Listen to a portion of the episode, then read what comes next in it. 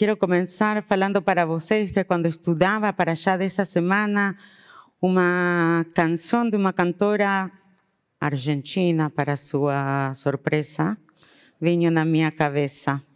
A Silvina Garré canta uma canção que desde pequena conheço a, a, a letra, as palavras, e sempre ficou na minha cabeça uma parte que diz: se a história é escrita por aqueles que ganham, isso quer dizer que é outra história. E continua dizendo: a verdadeira história, quem queira ouvir, que ouça. Eu não sei se a outra história é verdadeira, ou se é mais verdadeira que a história que conhecemos. Mas sei que há muitas outras histórias, que a narrativa, tanto de nosso povo como de nossas próprias vidas, sempre tem algum outro lugar, algum outro espaço, algum outro jeito de ser observado e visto. Tanto é assim que muitas vezes nós não nos enxergamos a nós mesmos como outras pessoas sabem nos enxergar e ver. E o contrário também acontece. Mas a letra da canção não é somente essa parte, diz assim: quando não lembramos do que nos acontece, pode acontecer-nos a mesma coisa. São essas mesmas coisas que nos marginalizam. Matam nossa memória, queimam nossas ideias, tiram nossas palavras. Se a história é escrita por aqueles que ganham, isso quer dizer que é outra história. A verdadeira história, quem quiser ouvir, que ouça. Queimam nossas palavras, silenciam-nos e a voz das pessoas será ouvida sempre. Inútil é matar. A morte prova que a vida existe. A Paraxá desta semana fala um pouco da vida, da morte das coisas que nos acontecem e de vozes que às vezes sabemos ouvir e vozes que às vezes silenciamos. Para já desta semana, fala das filhas de Tzlofhad. Cinco filhas que se atrevem, tendo coragem de vir a Moshe e à liderança de nosso povo para falar sua verdade sua realidade. Agora, antes de um, falar das filhas de Tzlovhan e um pouco como um cuidado também para mim, eu acho que a Paraxá desta semana para muitas de nós mulheres tem um mensagem muito óbvio. Que quando eu leio a Paraxá da semana e cinco mulheres pedem por seu direito de ter uma herança, e começam uma conversa com a liderança masculina, muitas mulheres se sentem identificadas. Mas eu não quero tornar minha prédica em um discurso feminista. Não é essa a ideia. Não é uma leitura por ser mulher, senão uma leitura por ser seres humanos. E a canção que eu falava para vocês diz um pouco essa ideia de que há coisas que esquecemos e outras que ficam na memória coletiva. Eu quero voltar por uns breves minutos, uns breves instantes ao livro de Bereshit. Sim, eu sei, estamos em Bamidbar, estamos prontos de começar o último livro e a Rabina quer voltar a Bereshit. Sempre é bom começar do começo. Eh, não vou interpretar os quatro quase livros que já limos, mas eu acho que se eu pergunto para vocês como o ser humano foi criado, a maioria de vocês lembram da história da criação de Adão, da Adamá, da terra, e a mulher que foi criada de da costela, de um costado. Estou certa, é essa história que geralmente vocês lembram quando pensam na criação do ser humano? Antes dessa criação, há uma, há uma primeira criação. Muito bom. Já estão comigo. Há uma primeira criação. Há duas vezes a criação do ser humano no livro de Bereshit. E a primeira fala a seguinte coisa, tá? E vamos a pensar que Adão no es a Adam, no es u homem, sino que Adam es ser humano. ¿Ok? Entonces, dice así en Bereshit capítulo 1, versículos 26 y 27. Agora Deus dice, façamos Adam a nossa imagem conforme a nossa semelhança, que eles dominem sobre os peixes do mar e sobre as aves do céu, sobre as feras, sobre toda a terra e sobre tudo que rasteja sobre a terra. Então Deus criou Adão, a imagem e semelhança divina, criando a Adão, macho e fêmea. A primeira criação dos seres humanos fue una creación do ser humano, no femenino y no masculino, de existencia humana. Só logo va a haber esa división de hombre y mujer y a creación da mulher da costela do homem.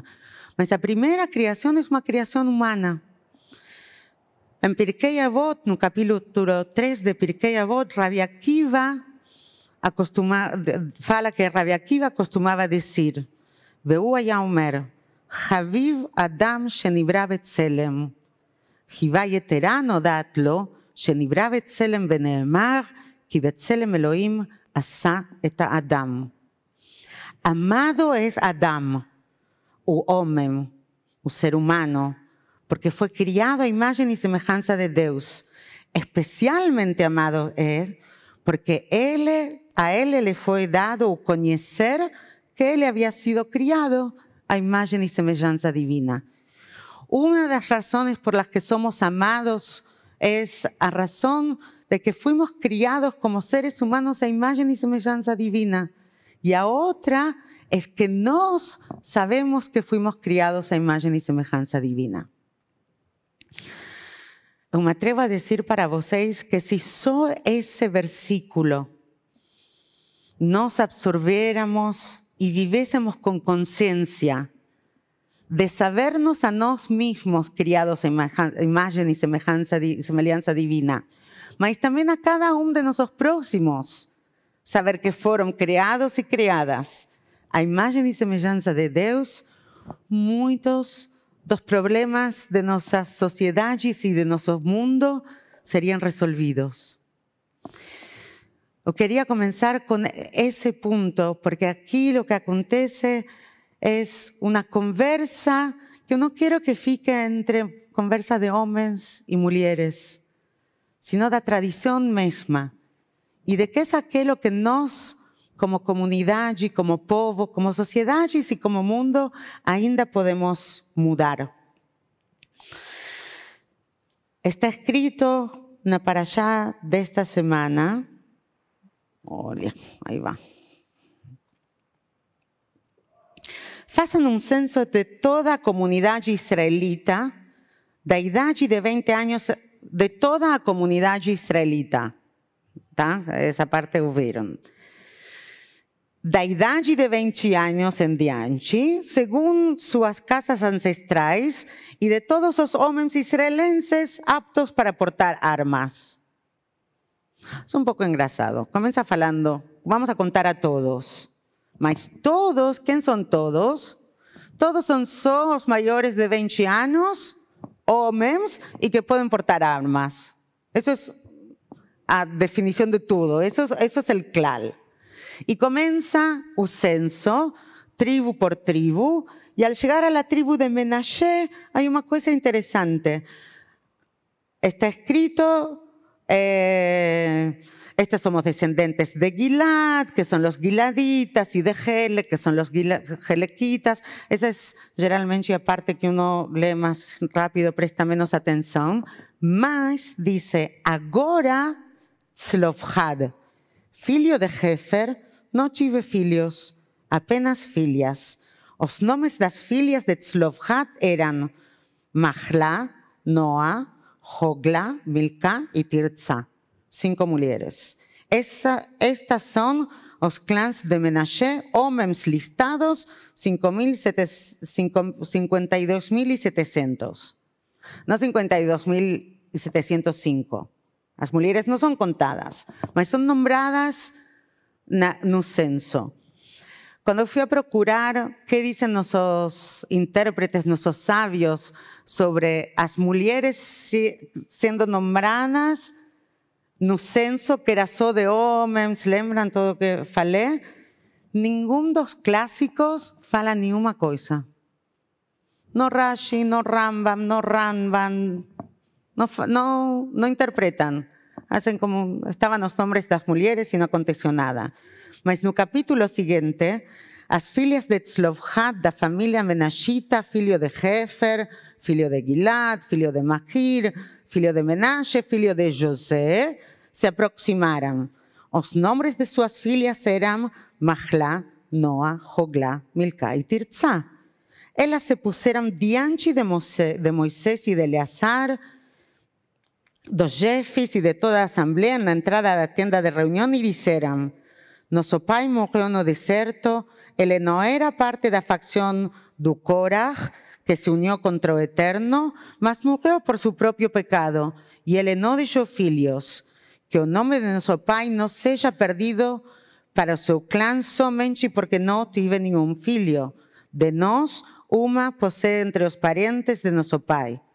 Moisés, no momento que as filhas de Tzlofhan vêm a ele e falam meu pai não teve filhos, somos cinco filhas, que a herança de nosso pai a parte que vai receber na terra de Israel seja nossa. Moisés fala, vou a consultar com Deus. Interessante já por si, um desses casos nos que nosso líder, nosso mestre, não sabe responder e fala que é um tema que Deus tem que decidir. E então fala eh, Moisés con o Eterno y o Eterno dice a Moisés, a demanda das filhas de Tzlovhan é justa. Você lhes darás uma posse hereditária entre os parentes de seu pai, transferirá a porção de seu pai para elas. Não fiquem muito felizes, uns capítulos mais eh, em breve, os homens da tribo vão dizer tudo bem se se casam com homens da tribu. Porque si se casan con hombres de otra tribu, las tierras pasarán para esos hombres y vamos a perderlas. Entonces, fica na condición de que ainda vivan dentro da sociedad patriarcal que eh, nuestros textos tienen. Mi idea no es falar con voces de herencias, sino de voces. ¿Cuáles son las voces que escuchamos ¿Y cuál es nuestra responsabilidad cuando estudiamos nuestras fontes? Evidentemente hay aquí, eu acho, un aprendizado para rabinos y rabinas, mestres y, y voluntarios y líderes comunitarios y dirigentes y políticos y demás. A palabra no está siempre definida en nuestras bocas. Hay cosas que intentamos interpretar y llegar y definir y fechar, que es una parte de la voz divina, como derecho de todo ser humano a ser libre, a igualdad, diversidad, pluralismo. Esas son cosas que en la existencia humana existen porque así faló Dios. Y no somos nosotros en nuestras sociedades quienes tenemos que definir quién fica dentro y quién está fuera, sino reconocernos todos como semejantes. Más ainda, nuestra tradición fala que ella es transmitida de geração en geração, né? Eu escuto um monte isso no Brasil. Ledor vador, eu não sei se vocês estão cientes disso, pero ledor vador, falar en medio de una, palabra, de una fala en portugués, ledor vador, es muy brasileiro súper brasilero. A idea de, de geração em geração, que no porque no seja parte da, da cultura de nuestro povo, mas algo especialmente arraigado na cultura brasileira, falar de Ledor-Vador con ese sentido. Y Ledor-Vador fue una transmisión de hombres a hombres, de hombres estudosos, con cierto poder, ricos, Hay un pasaje, el primer pasaje de Pirkei Avot do um, Tratado de Nossos Pais, o primeiro, fala, Moshe recebeu a Torá no Sinaí e a transmitiu a Yoshua. Yoshua aos anciãos, os ancianos aos profetas, os profetas aos homens da grande assembleia. Estes disseram três ditos, sejam prudentes no julgamento, formem muitos discípulos ergam uma cerca para Torá.